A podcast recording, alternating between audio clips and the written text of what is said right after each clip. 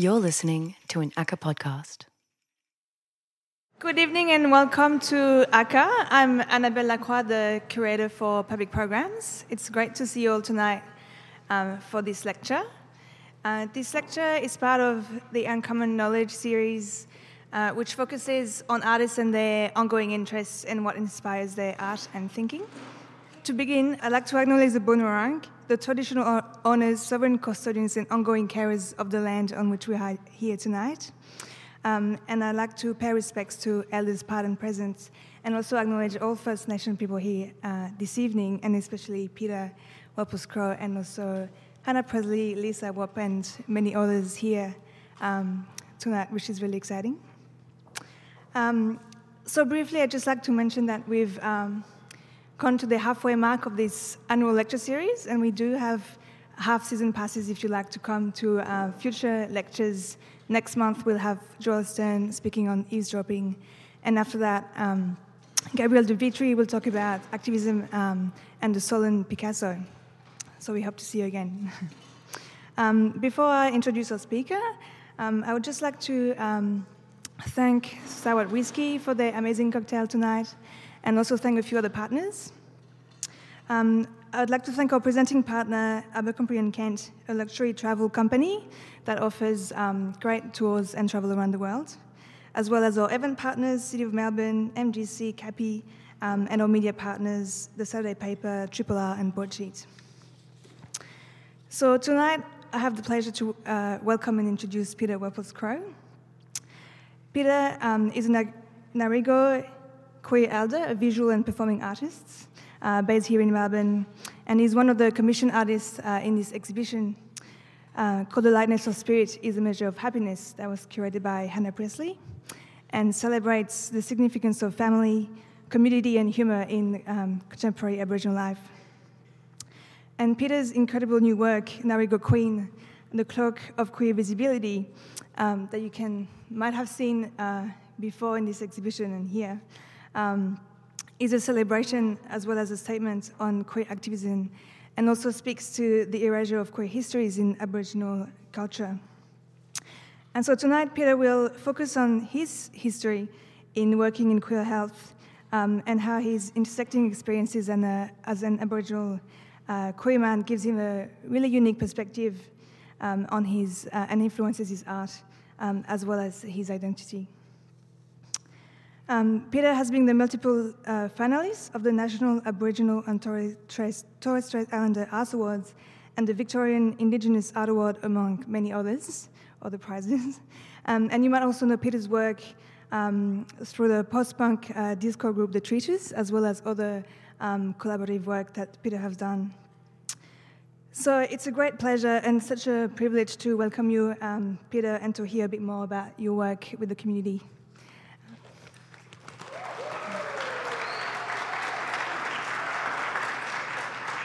Thanks, Annabelle. Um, now I've got nervous as well. Um, I'm in great company presenting at these talks, and I want to thank ACCA for um, putting my name up.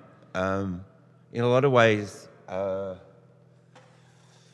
I've been coming into my own since I've hit 50, and I'll talk about the emerging elder, not the elder, so that I, I don't say I'm an elder yet. Um, it's just something that the community sort of tag on to you as uncle or auntie, and um, we'll talk a bit about that. But this is a picture of the cloak, and it's in that room there, and I'm really proud of this work. It sort of merges a lot of the thinking I've done over a lot of time and on my journey. So tonight's a bit about my personal journey, and there, there is some trigger warnings around injecting drug use and mental health and trauma.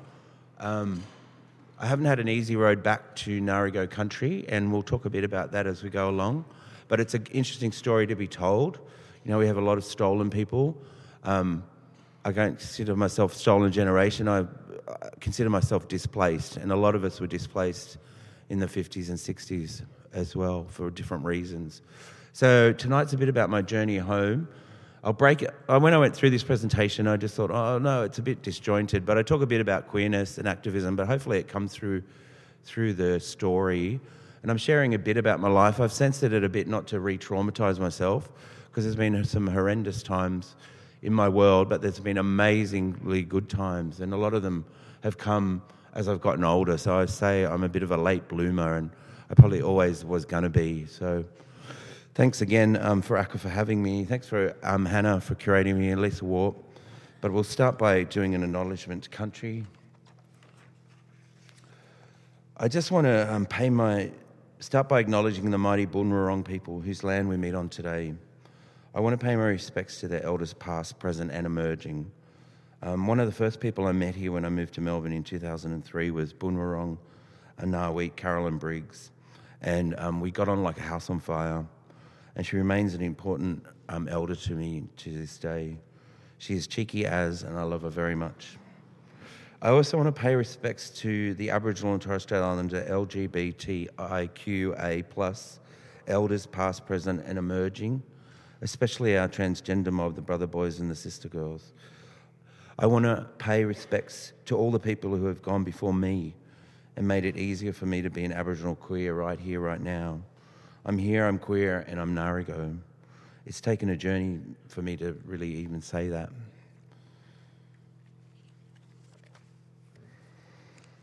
I could call this, call this talk. I should acknowledge the Aboriginal people in the room tonight as well. And I, some of them are dear friends and colleagues, and I'm a bit nervous presenting to your own mob. It's always the hardest.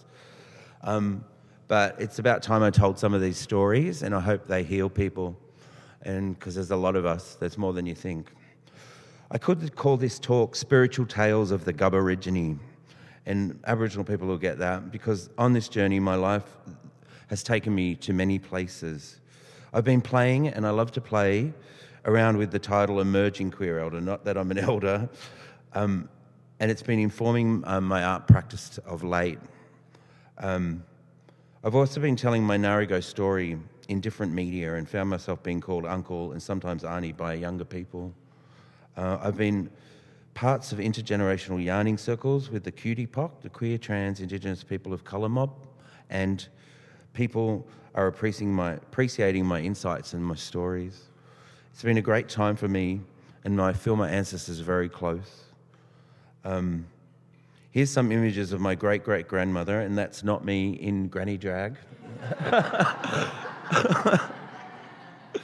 but it, I'm the spinning image, and that's a few generations ago, you know, so we haven't changed much and I'm here today. I don't know if I'm in the embodiment of her or not, but I feel her very close. Um, her name was Annie Carroll, and she was an Aboriginal midwife on Ngarigo country um, back in her day. Um, is it a coincidence that my beautiful partner Ian Kenny, who's not here tonight, is a proud midwife at Sunshine Hospital? I'm not sure, but I've always had a soft spot for nurses and midwives. I love working in healthcare, and especially Aboriginal and Torres Strait Islander healthcare. Um, it keeps me grounded and informs my sense of identity and feeds into my practice.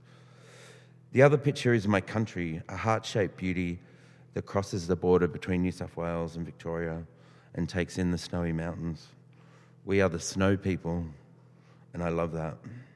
In the middle is my uncle John um, Casey. My, he's an elder and my cousin and our knowledge keeper, and it's been really I don't know, so impressive, amazing to meet him, and that's only happened in such a short time, really. He lives in Tumbarumba, or Tumbarumba, as we say in Ngarigo language, and it's the place where it's lit, something like that, the place where nature roars as the storms roll in from the snowy mountains. Um, but I wasn't always connected to my ancestors. I think, you know, you can see I've got the image of my ancestors. And in 1965, I was adopted out of this area, which a lot of people got adopted out in the 50s and 60s. Um, and I found myself growing up in the Waples family, a non Indigenous family, very working class, and living in housing commission, loving all the same.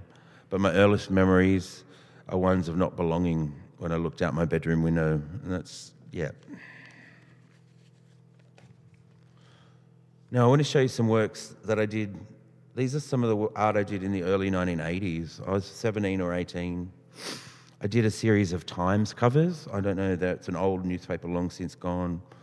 And I did them as covers for my HSC art subjects on issues such as Aboriginal incarceration, Aboriginal beauty, tourism, and other social justice issues. Maybe I was ahead of my time, but in reality, I was a white kid doing Indigenous art.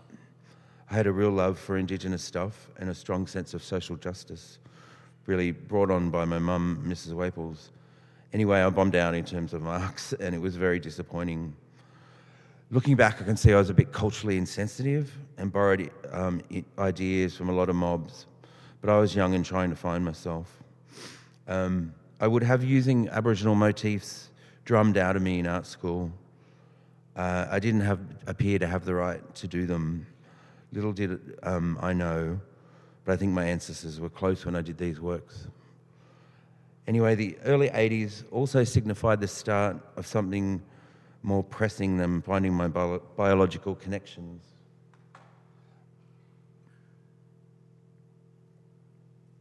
It was the start of GRIDS, or gay related immune deficiency syndrome, later to be named AIDS. And as a young gay man, trying to find his way amongst this became a new priority.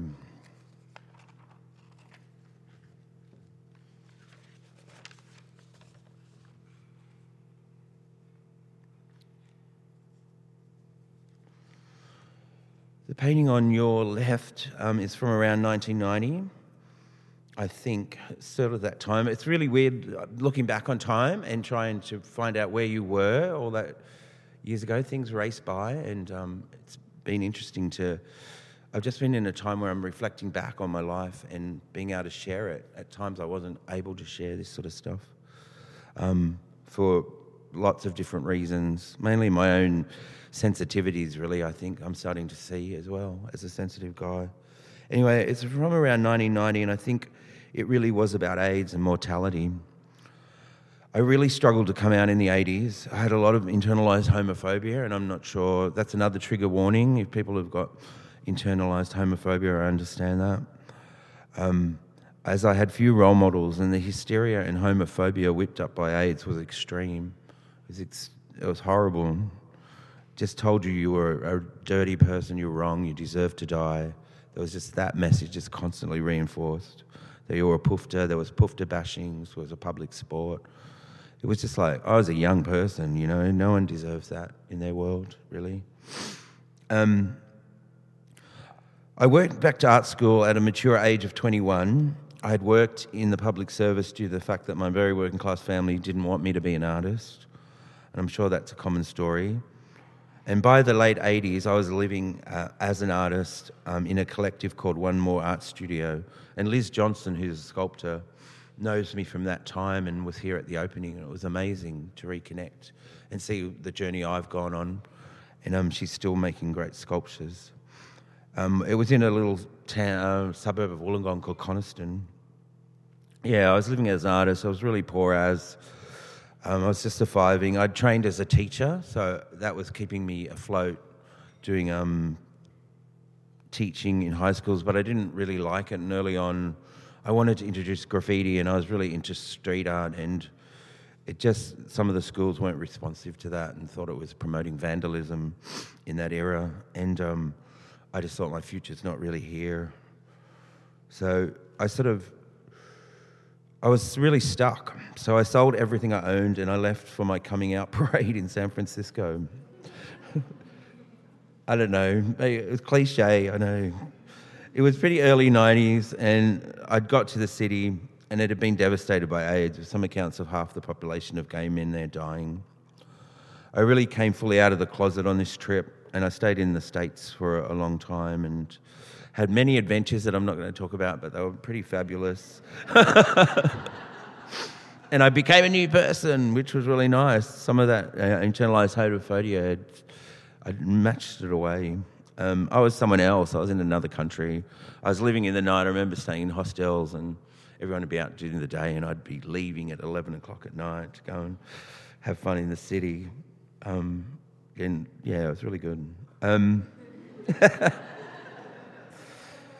I started work, when I returned. I started working at the AIDS Council, and that sort of started my journey into health. And I used my education in that role. And I started as um, a Beats outreach worker, and I don't know.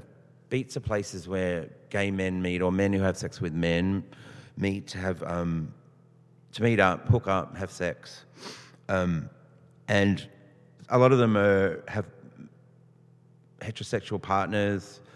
Um, yeah, it's a very interesting time, and I was there to do education around HIV and AIDS because people saw that as a way that the gay community would get into the straight community through that, that group of men. So it was one of my favourite jobs, and really I got to validate a lot of people's lives. Um, I don't know, I like that whole aspect of healing and one on one conversations. And, you know, I had to navigate, navigate some really tricky situations in toilet blocks and homophobic sort of towns um, all down the south coast. But I was doing stuff in my hometown as well, which was really important for me. Um, I really enjoyed it. So I worked there, and the middle image is um, is from a show I did in 1993 at the AIDS Council in Wollongong, where I made about 250 individual red dolls that I sold for two dollars each to raise money for HIV. Um, when I was in America, I'd come across some of the indigenous art from Mexico. And there was one about them. They used to bury the dead with a clay red dog to keep the spirit warm, as dogs have a three degrees higher body temperature than humans.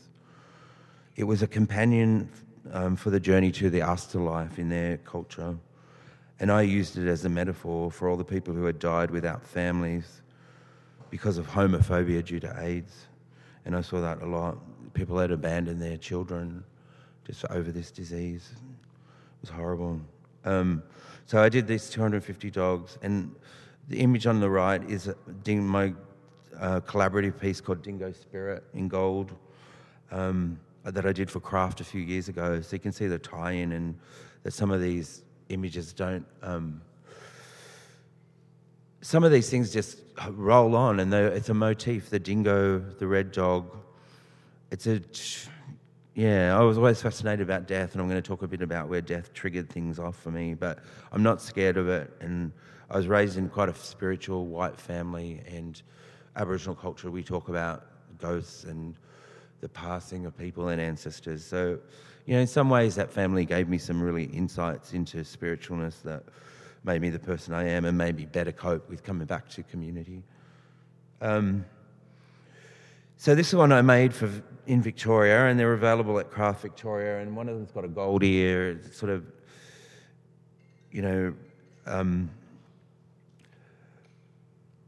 it's sort of it looks a bit Egyptian as well, which I like, like Anubis, the god of the dead. And there's a lot of um, stories and myths about the dogs being the guardians of the next life and the death. So that's why I've been drawn to the dingo and the other dogs in my world. In my world. So I'd made this a few, year ago, few years ago, and it echoes a similar story of the afterlife offerings, protection, and incorporated a kuri design on its back.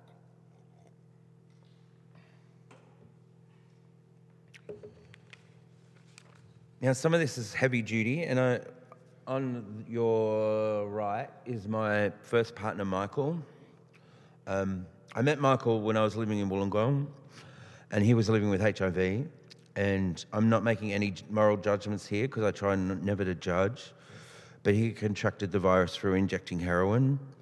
Um, I just think it's really important to the story. I loved him heaps, and it was a roller coaster of a relationship.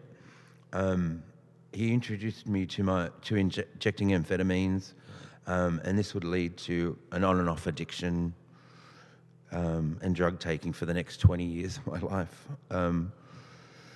It was a secret thing that I've kept secret for the longest time, uh, but I'm now fessing up. And in reality, I've always been pretty open, I realise, about um, my on and off drug use. And it's sort of helped me in my peer work um, a lot as well. Michael died in April 1998 back in Canada after leaving me to make peace with his family. Um, I had moved to Sydney with Michael, and he had gone through some of the experimental drug trials for, AIDS, for HIV and AIDS that had left him and other participants with so much psychological damage that they had to stop the trial. And that drug, interferon, would later become a treatment for hepatitis C um, which, which caused the same sort of effects, um, which made it really hard to get people to treat their hepatitis C. But we, thankfully now, there's so amazing treatments. Um, So in the mid 90s, I said late in, in the late 90s, but I'm thinking this is about the mid 90s. I started working in the Aboriginal community in the block in Redfern at a needle exchange program. But I was in a shooting gallery, a place where people injected in a laneway. Um, it was nicknamed the Lane of Shame by the Telegraph newspaper. I worked there for two years and we gave people injecting advice. and there's some of the images on the left. You know, people lived in this community. Um, there were empty buildings.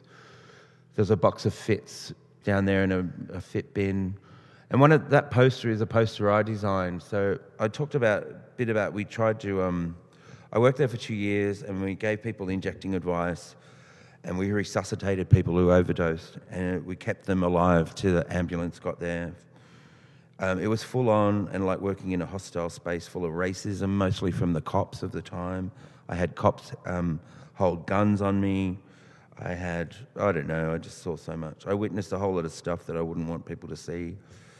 But it gave me in, great insights into how the mob injected the practicalities and led to innovative health um, promotion campaigns. Most NSPs gave people fits, and that was the last we saw of them um, it was at this time that my Aboriginality came into focus. Um, even through my birth mum had told me in, at an earlier meeting, on our first meeting, that we were strong to our, due to our blackfella blood. I just didn't know what to do with it. I was in a really interesting space. Um, I was raised white, and I now found myself in a community sliding out of view on a heroin haze and wondered how I fitted into all this. Um, my strategy for understanding my Ngarigo heritage was to work in the Aboriginal communities and just to watch and learn from mob around me. I was selected for the New South Wales Public Health Officer program, and I would move to Newcastle and work on Aboriginal health projects all over New South Wales. I still wasn't very comfortable with my identity. I wasn't grounded, but I kept on learning and listening and trying to find my way home. So, one of the posters there, what we noticed when you inject, people get a swab. They swab the site like you do in hospital, um, and then inject into that to avoid getting, you know, a dirty hit. But what was happening in the block at that time were people were just injecting and then using the swabs after it. So if you use a swab after it, it promotes bleeding. And what we were trying to do was prevent contaminated equipment getting um, used by different community members and preventing. What we really tried to do is prevent Hep C and HIV we were really worried about it, and I'll talk a bit about it later in the presentation. So that poster just said, you know, it was an easy, simple poster that tried to change that behaviour. So to get people to use the swab first and then to use the cotton wool after it. So um, I think it was really successful. And where else would you be able to do a program like that? It was HAL working there, and we were seen as the scum of the health system, really. Um, yeah, it left me really traumatized and but a community lived there and they lived amongst all this stuff. And thankfully, I've gone back and made peace with that place, you know. Um, at the time, um, I was just, my head was just spinning with the amount of, that this was all happening within the skyline of Sydney, you know. This sort of environment. People using our contaminated waste bags as bins, and we were talking to people about that stuff. I, I never felt super unsafe unless all of a sudden cocaine came into the community, a really expensive drug, and people would shoot that up, um, and it would send them quite crazy, and you'd, you'd just be really unpredictable. So you had to be really careful that you wouldn't get a needle stick injury. Um, we used to wash shit out of there every morning, and um, uh, yeah, I don't know how I ended up in that place, but there was something about my life, my own injecting, and uh, I don't know. The ancestors took me there for some reason and we did some good. On the other wall, from the graffiti, we made it a big mural about all your rights and how you could um, talk to the cops and what your rights were when you were going to get arrested. But it was just, yeah, it was full on time. But I just wanted to make a point of that. You know, it's probably really informed a lot of the things I've done and thought about. And that's my dear Michael. Lovely. You know, I've still, I've lost him, but I inherited his Canadian family. So yeah, I'm still really in contact with them. And I've got a League of Nations for nephews and nieces over there. So it's fantastic. League of Indigenous people. It's amazing. Um, Michael wasn't Indigenous, and, but his sisters has got Indigenous children. So it's pretty cool. So now I have a little stop. Maybe that's a good time for a stop, and just a bit of a reference to what I like about in art influences. My favorite, one of my favorite artists, is the gay artist David Wojnarowicz. Um, that's his on the right. Um, he was a gay activist artist living with HIV. He was from New York. I found a magazine in Wollongong, like a million miles away from New York in the 90s, and I just like fell in love. Um, I really like artists and how they live outside their life. And he was a poet, a painter, an activist, and died when I was in New York. So that, yeah, has I don't know, just always loved his work and worth looking up. Amazing writer and, com- and writes some amazing things about the time. I really liked um, uh, some of my heroes were Tracey Moffatt and Gordon Bennett. Like, I feel like I'm probably old enough to be around their time, but, you know, life had dealt me another hand, you know. So I had to deal with what I had to deal with. And I was, you know, Wollongong wasn't the art centre, so I was just struggling away there. And, but I just really like that they rebelled against the Aboriginal label because at times in my art I've really rebelled against that. And um, your art's not Aboriginal enough, or, you know, I thought it'd be more native. Uh, uh, I don't know, just things that, you know, we're artists first. And this is Kyra Come Sing, you know, part of the LGBTIQ Aboriginal community and a beautiful shirt design that really has helped me inspire my cloak. But it's just something that's come out of the LGBTI Aboriginal community, you know. It's really, I admire them very much, and I'm glad to be part of it. And now we'll just talk a bit about this is not my area of expertise, and I'm an insider to the Aboriginal community because I'm Ngarigo. But I'm a bit on the outside because I'm queer, and I've realised, reflecting on my injecting, that that made me even more marginalised. So no wonder I love marginalised people and um, positions in society. Uh, I'm inside the queer community because I'm queer, but I'm on the outside of that because I'm Ngarigo. So you have this vexed position. There's a real hierarchy in the queer community with really white gay males at the top and everyone else falling into their level of acceptance due to their sexuality, gender diversity, ability, race, and cultural needs. A lot of um, queer services are very white, and Aboriginal people, people feel excluded from them. Um, in our Aboriginal community, due, due to colonisation, the advent of Christianity, queerness can be excluded and is marginalised. Um, it's not just my thinking, but scholars like um, queer Aboriginal artists like Todd Fernando, Beck Johnson from Indigilez, Kai Clancy, Troy Anthony Baylis, I can, the list can go on, that remind us that our queer histories before colonisation were not written by us and we were sort of erased. The colonisers came with their heterosexuality, their Christian and religious morals, and they just erased our queer lives. It would be nice to have more evidence of our existence before Captain Cook. And I'm sure things will be uncovered as we search harder for our collective pasts. But until then, we know other Indigenous cultures have documented sexuality and gender diversity, the Two Spirit people of Canada and the USA, the Fa'afafines of the Pacific, and the Hijra of India. We are here now in the culture, and we need to make our own history. Here is um, and we need to make our own history. That's what, and that's what I'm trying to do with the cloak. You know, just make where I mesh culture and queerness together, and say we belong and we're not going away. Um, because there's some thoughts, you know, Anthony Mundine, oh, I shouldn't mention his name, he's going to haunt me. but just some of the narratives that can run in the community can be really negative towards us that we don't belong, that we're a white disease, it's these things we have to overcome. Um, you know, it's fine. They don't know the history either, neither do we. Um, but we're here now and we're making history, you know, and that's what we're doing. Um, here is the meaning of the queer flag um, which really, I'm not sure a lot of people know, but they're pretty beautiful meanings actually life, healing, sun, sunlight, nature, harmony, spirit. And I was tempted to use the Philadelphia flag of inclusion in my cloak with added a black and brown stripe um, because I felt the rainbow didn't reflect them. But I had a few thoughts about it and didn't reflect everyone in the colours of the rainbow. I think when you look at that meaning, it does. It, it's not about our cultural needs or anything like that. It's about these spiritual things. But anyway, I showed a couple of versions that have been appearing. There's been um, inclusion and diversity are big discussions in the queer community and part of work. Here is the meaning of the gay flag, which is so beautiful, but parts of the community don't feel like the flag represents them, including Aboriginal people sometimes, and black and brown people.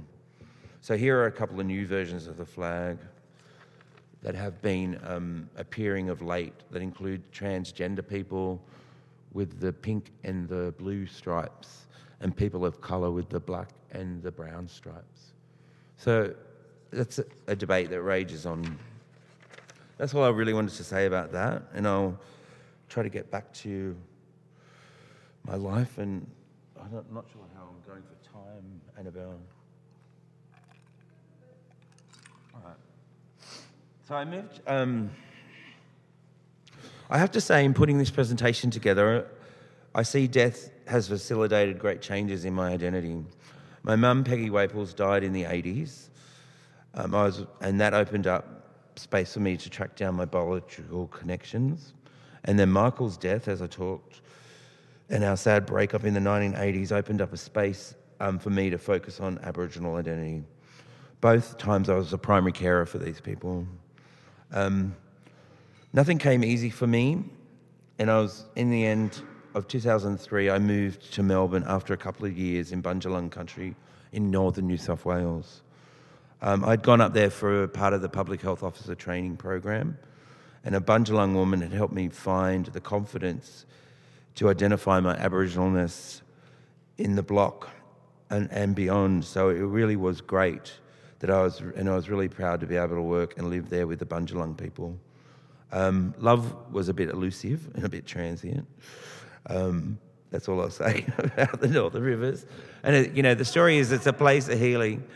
Um, people come there a lot, and people, yeah, and if you stay a long time, they reckon you break up. And there's all this story, there's all this stuff going down in the group. But I was living in I guess I was living in Suffolk Park. I was working in all the communities by day and then playing tennis with the gay group at night. And I felt quite schizophrenic, you know, like all these worlds, and sometimes they collide and other times they wouldn't. So I don't know. Um, it wasn't very satisfying, I guess. I, I just, um, I did do my first serious show up there in Byron Bay after many years of just doing art in my spare time. And it was a really big success. So that was amazing. Anyway, back in Melbourne, when I came here in 2003, I worked for VACCHO, and this is a map of VACCHO and all the services. So, Victorian Aboriginal Community Controlled Health Organisation. And we say ACCHOs in Victoria, and they could be in other states Aboriginal medical services. But here they're like cooperatives, so they offer more than health. So we call them um, community controlled um, you have to have a health component to be part of VACCHO, a membership, but they offer youth services, housing, stock, just a more one stop shop um, than an Aboriginal medical service. The only one that really operates like that is the Victorian Aboriginal Health Service in um, Fitzroy and Preston. Anyway, I was back in Melbourne, I was working at VACCHO, and I wanted to be back in the Aboriginal community sector and bring the skills I had learned from the public health officer program. Um, I really love community stuff. And although the program was really grooming you to be a senior public health person in the mainstream, my first love for being around community shone through. I worked on many projects for VACCHO and had a few different roles, but ended up the team leading sexual health and bloodborne viruses. Um, I got to travel to the community health centres all over Victoria. Um, I knew the city centre really well and I knew the country Victoria, but I didn't know much in between um, I just travelled a really lot Uh, and part of that was the strategy to be visible because sexual health is not very visible. You know, it's down the priority list of Aboriginal health needs. So there was only three of us working on the team when I was there for the whole state to cover all these services and to keep it on the agenda. And when I, as I trained at VACCHO, we talked about Aboriginal health workers. So they were supposed to be the linchpin of the services, and they were the communicators between the community and the medical staff and nurses. But unfortunately, it hasn't always played out like that. Um, and VACCHO used to train them in uh, triaging and stuff like that. So there should be a greater role for them. But unfortunately, in my time, it hasn't evolved, and it's always evolving. So VACCHO staff might do that, but I don't work for them anymore, so I can reflect back on it. Um, but what we did do is go out to the services and talk about STIs, sexually transmitted infections, and bloodborne viruses, make videos, do resources, um, anything to keep it on the agenda and trying to reach out to the communities that they serviced. So these, all these services um, formed around their local communities. So it's pretty well um, across the whole state. And Victoria has quite a few. Um, and during this time in the project, it just increased my cultural knowledge and made me stronger as an Aboriginal person. But there were some not so good sides as well. Um, again, you know, I don't know if I'm really sensitive, uh, but I'm going to talk a bit about lateral violence. And maybe violence is the wrong word. That's what the debate I've been having recently is violence the right word for what happens in Aboriginal communities? But it's a shitload of bullying actually takes place. And, you know, that could be feel like I'm airing dirty laundry, but someone's got to goddamn do it because this is a product of colonization and it makes people who are stolen, taken, much harder. I've been called every goddamn thing under the sun and it hurts your soul for other Aboriginal people to call you the nastiest things. So I just hope I went out and talked all about lateral violence when I'd seen it. All right, I'm jumping ahead. I was, this is just saying from 213. It's a work that pokes fun at everyone, including the Aboriginal community. And sometimes I want the cloak and some of these works to reflect back to the community, not just to the white art world. Um, and have a, you know, they've been quite responsive. Not, not all art does that, it talks to the white art world. But I'm interested in how we can improve the community and community development not improve, that's the wrong word, just make it better, make it easier, make it heal it. You know, I'm into healing. So, and it includes my Aboriginal community and the lateral violence. Can everyone pick one of the lateral violence terms in that one?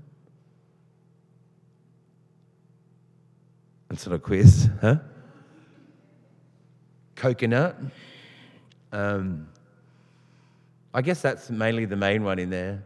Um, most of them are just poking fun and the, a lot of my queer identity and blacks in black corner and dandy boy.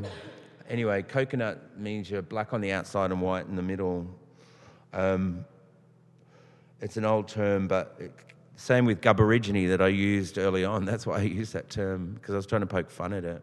But I've been called, you know, that as well, and we get hear that all the time. And this is a manifestation of colonization. Let's make that clear. This is not the community being violent. This is because we're oppressed. This is because we can't take it out on the government. We can't take our oppression out on that. So we get cheap shots on each other. And it makes working in the community and living in the community extremely difficult. And I'm just bringing it to your attention. You can find a video from Canada called Lateral Violence in Aboriginal Communities and watch that if you want to, and you see how it plays out in another Aboriginal community. So this is a global phenomenon about oppression and oppressed groups. So it's nothing new. It's just um, I'd experienced a lot of lateral violence on my journey to date, but I didn't hear about this name until I went to a Healing Our Spirit conference, which is one is on this later in Sydney this year. So if people want to check in the Aboriginal mob here, that's on in Sydney, and that will be another gathering of um, Indigenous global gang um, there was a presentation on lateral violence. They sort of called it lateral violence in the Cree community, and bang, I just went, oh, this has all made sense.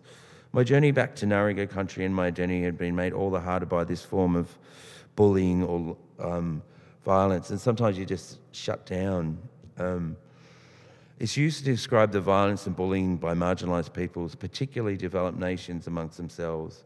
Nations, particularly middle and high income nations with relatively recent colonial oppressor histories, have marginalised minorities who are stressed by this.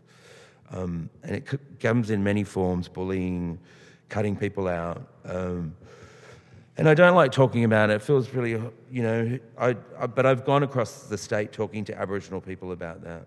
After I heard that, I took that film. I thought the film won't relate to us as much, and but people will see that this is a global event. You know, this is something we really have to address and start. I think all we could do is be self-aware that we're doing it, because even I'm sure I've done it as well. You know, like it's so, it's horrible. It just happens all the time.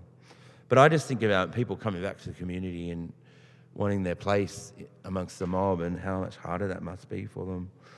How hard it was some points for me. Anyway, I presented to a. a um, I took the film across Victoria, hoping by naming it, it could address it. Everyone I presented to had experienced forms of lateral oppression, which was really sad, and that was a lot of people. Everyone had a story, but I think the workshops did some good, and there was a lot of talk about the issue in the community. Other people, like Richard Frankland, took up the issue, and discussions were being had everywhere. It's a global phenomenon, really, and I was glad to have um, self awareness. The classic coconut, black on the outside, white in the middle, is used in this art series. I've always had been someone to question things, maybe because I've come from the outside of the community into it um, and not take them at face value. Uh, I feel like lateral violence, as we all fight against each other, is so destructive and has, one point, led to me breaking down, which is why I'm so passionate about it. It led to a psychosis. Um, it happened in WA. I got. Ugh. Anyway, I'm not going there to re traumatize myself, but it led to me having a really bad experience. So I'm really passionate about it. And it really sucks. It really sucked that, having that mental health. Um, this work throws up so many questions and opinions, and I really gained a lot of attention for it. Um, and I continue to show it. It's showing at Benalla. You know, I add to it as well. I'm going to call this next slide recovery. I left that at the start of 215, not that long ago, really. I was a mess. Um, and I was really burnt out from all the subtle trauma of the community, which can get to you. People share a lot of stories with you, and you know, in that is all this trauma and intergenerational trauma. It's, it sucks that we have to have that in our communities, but that's part of colonization as well. I was back on drugs to cope and overdoing it. This is when I was asked to call, form the join the treatise. It started as a bit of a joke, wearing a monkey mask for Anna and Karen, but developed into a full-on performance experience that really helped me. We're in a hiatus at the moment. Our last performance was last year, and we come together. Hopefully, we'll come together again. But it's sort of a random thing. I just think performance art really helped me. I don't know, just gave me some confidence. And you know, when you say uh, performance art, that's what I'm talking about. I'm with my titters, and we're I don't know how you describe it, post punk or just opening up space for Aboriginal people to inhabit away from things. The monkey mask became a poignant time when um, Adam Goodes was being called an ape. And so then I took it on as the persona of this ape can talk back and this ape is saying fuck off, you know? Like, yeah. And took it on as that, the seeing, the way we are seen as primitives. Um, yeah, that monkey embodied all that stuff and like united and ignited my rage, and you could get it out in the performance. So yeah, I think it really healed me.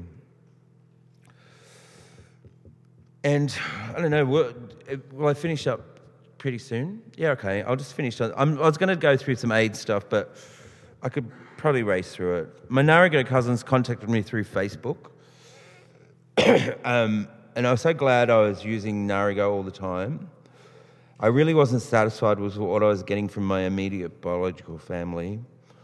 Um, and I, I don't want to go there. I don't know. There's things, stories about, you know, there's so much fear in the past about your kids being taken off you and people hiding your identity.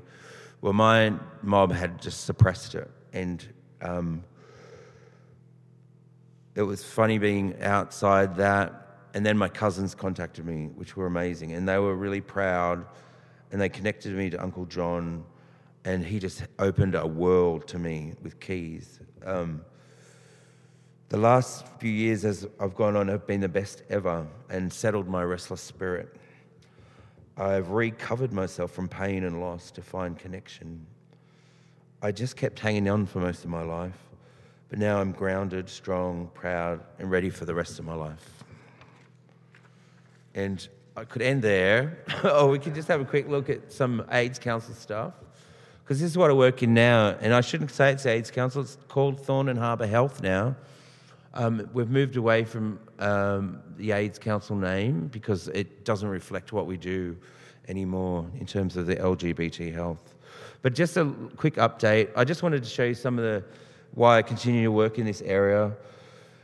I think the point here is hepatitis C infection in Victoria is 16 times higher than the non-Aboriginal population. You know that's outrageous, and we're higher in every other infection. HIV Victoria is bucking the trend with one case in 2017. Um, but overall, nationally, it's increased 33% HIV, um, and in the mainstream, it's dropped by 22%. So we're on the increase, and mainstream's on the decrease.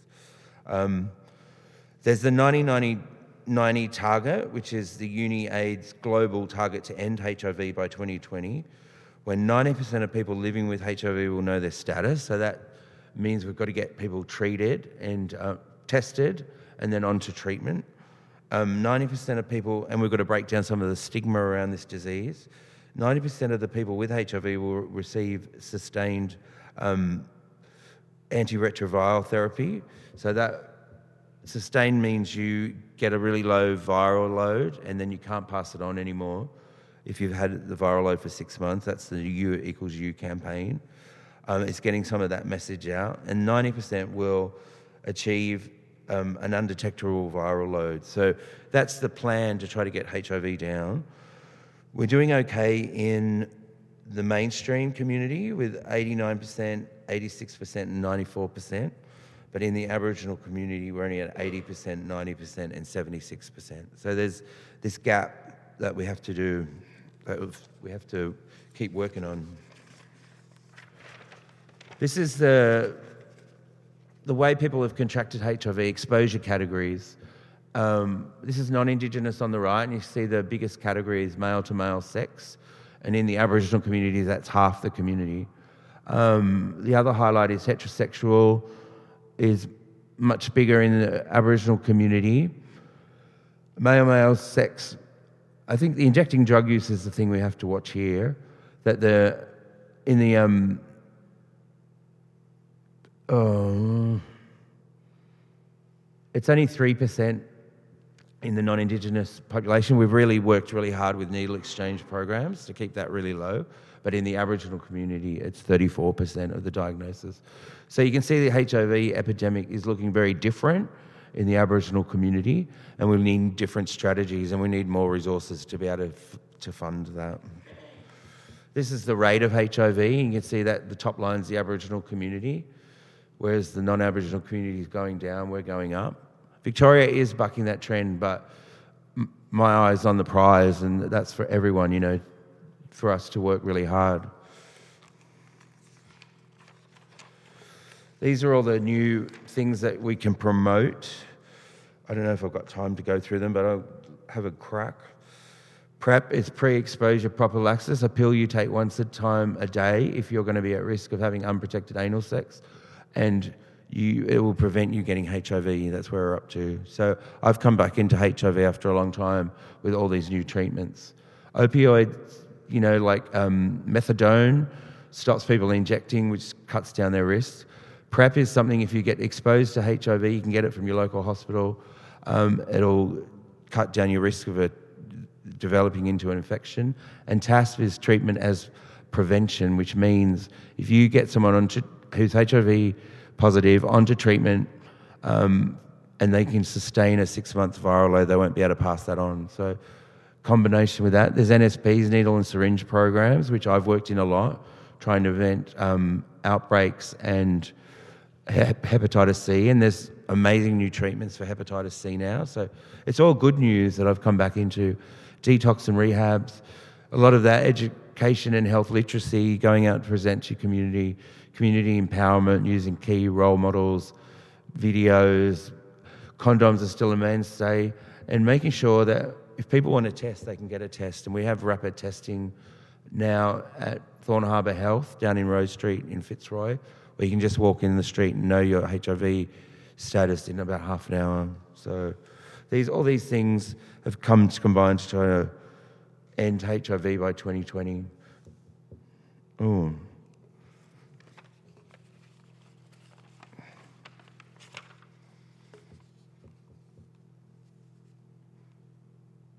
All right. Just things we need to do.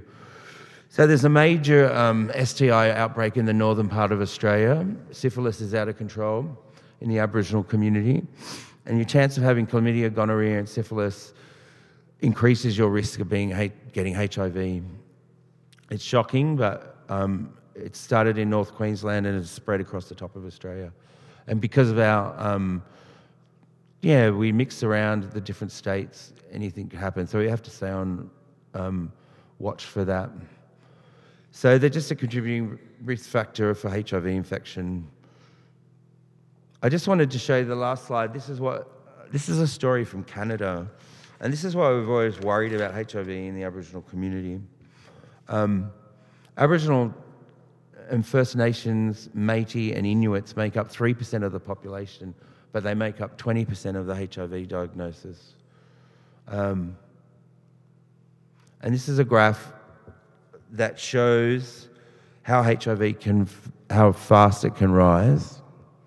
Um, and the one on the left shows that it's clearly been transmitted by injecting drug use. Um, and we've had an outbreak of HIV here in Victoria, which is sort of under control now, but it happened among the Aboriginal injecting drug users. So, um, we have to watch that mode of transmission as well. So this is Canada, and you can see how it's escalated HIV, all due to injecting drug use. Just a summary HIV is increasing in the Aboriginal Torres Strait Islander community. Testing people without shame and stigma, doing so in a private and confidential manner, is really super important. You need to test um, someone for HIV if they've been diagnosed with another sexually transmitted infection and you need to screen, ask questions about whether they're men who have sex with men activity, injecting drug use history, and it's also really important um, to testing to antenatal patients as well. Um, if you know anyone in your family or know people in the community who are injecting drugs or who are MSM, encourage them to get tested regularly for HIV.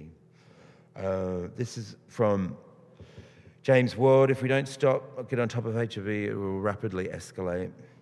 It's all our responsibility to stop it. And that's the theme of the Aboriginal Torres Strait Islander HIV Awareness Week, which runs um, late November to 1st of December. Um, you and me can stop HIV, and yeah, I should have worn that t shirt tonight. but I think that'll leave it. I just would like to thank everyone for having me here tonight and acknowledge all the people who've contributed to making of this presentation. And yeah, I'm feeling like a Ngarigo queen in that shot. So thank you very much.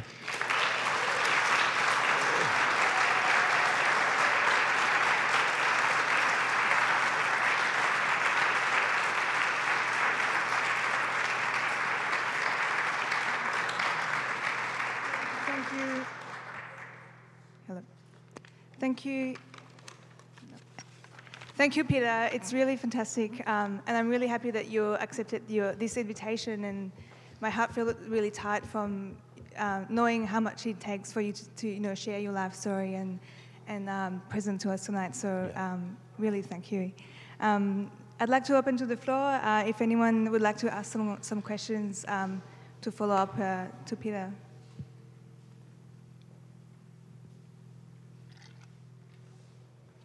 No, Hannah.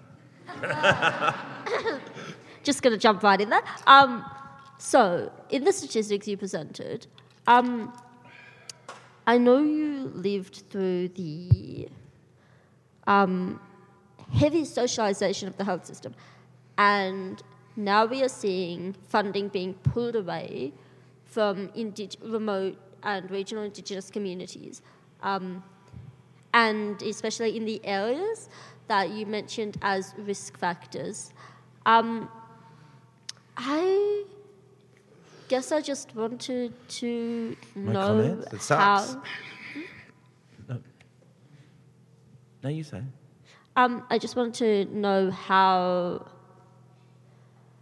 much, how afraid are you that this thing that we're seeing, this increase in what is essentially a preventable epidemic, is going to be happening in Victoria with our recent funding policies? We are lucky in Victoria. We haven't had the um, syphilis outbreak that they've had. Again, that was nearly an eradicated disease, and now it's rife again, and it's an epidemic in our mob in the northern parts of Australia. Um, some good things in Victoria is that LGBTIQA Aboriginal people are now a priority group in two strategies. Um, but I don't like always tying my sexuality to a disease, which has always seemed to, that's the way we've gotten funded in the past, and we have to celebrate ourselves. Um, I'm not sure. I could. I just think that we've lost all the. The Two Spirit program did what I did in Queensland. That's gone. That government got rid of it. I think you know there's that, and our services aren't coping, getting people tested. So I'm not sure what the future holds. Actually, I think it's a bit doom and gloom. But Victoria's bucking the trend for the moment, but that's just for the moment, you know, as this um, epidemic spreads. And it's just seen as a low priority, and it's often covered in, you know, shame, like I've talked about. I think, you know, this, the title of my story could be Overcoming Shame too, you know, shame about sexual health, our sexual bits, our sexuality, injecting drug use. They're all things that we need to talk about that we never do as a people, not just Aboriginal people, but in general. We push it away. Uh, it's someone else's problem. Um, I think we've been out of mind, out of sight as a community.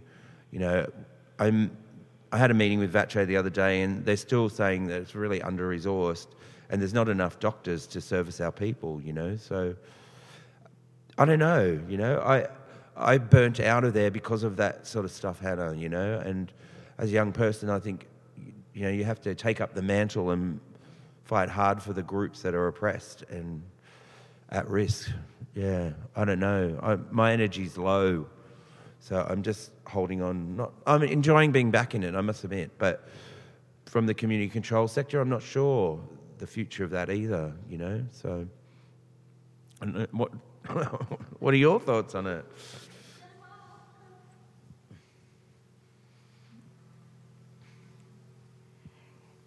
Do we have It's another? a big one to comment on. Did you want to comment on that? Well, it was really beautiful to um, hear you, Peter. And oh, sorry, do we have another question?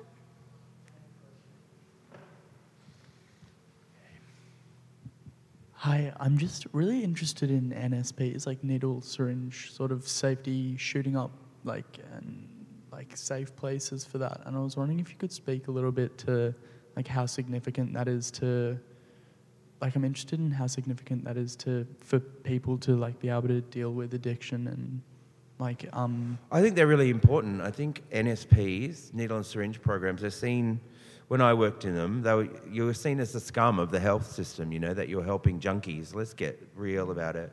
This term junkie, we've got to start saying that and claiming it because that's how people treat them. That then you know, drug users aren't worth. I think their their lives aren't worth much. You know, no one starts out as a young person says, "I'm going to end up addicted to a drug." You know, no one makes that their career goal.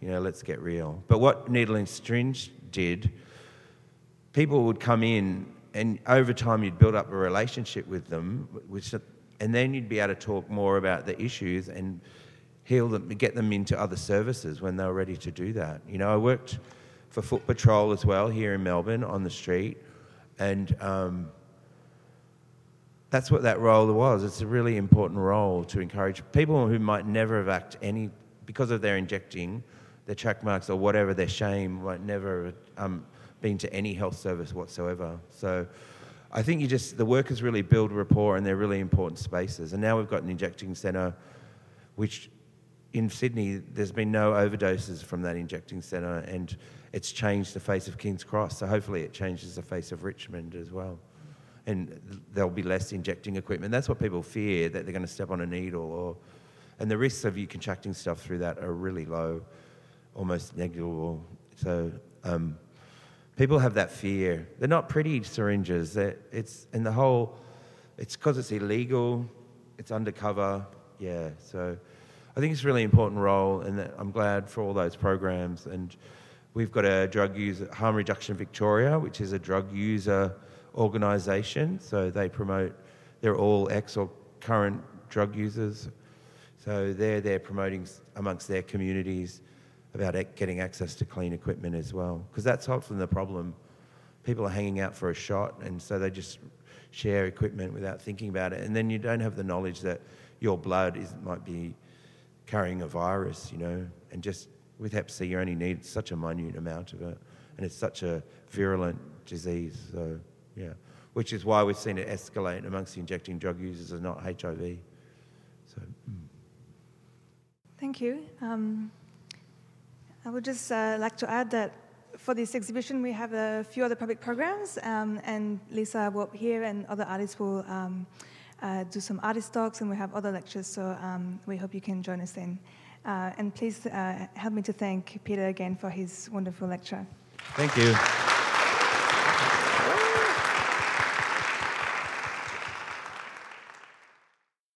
You have been listening to an ACCA podcast recorded by ACCA, the Australian Centre for Contemporary Art in Melbourne. To listen to more from us, subscribe to ACCA on Apple Podcasts or follow ACCA on SoundCloud. To find out more about our exhibitions and programs, visit acca.melbourne and sign up to our mailing list.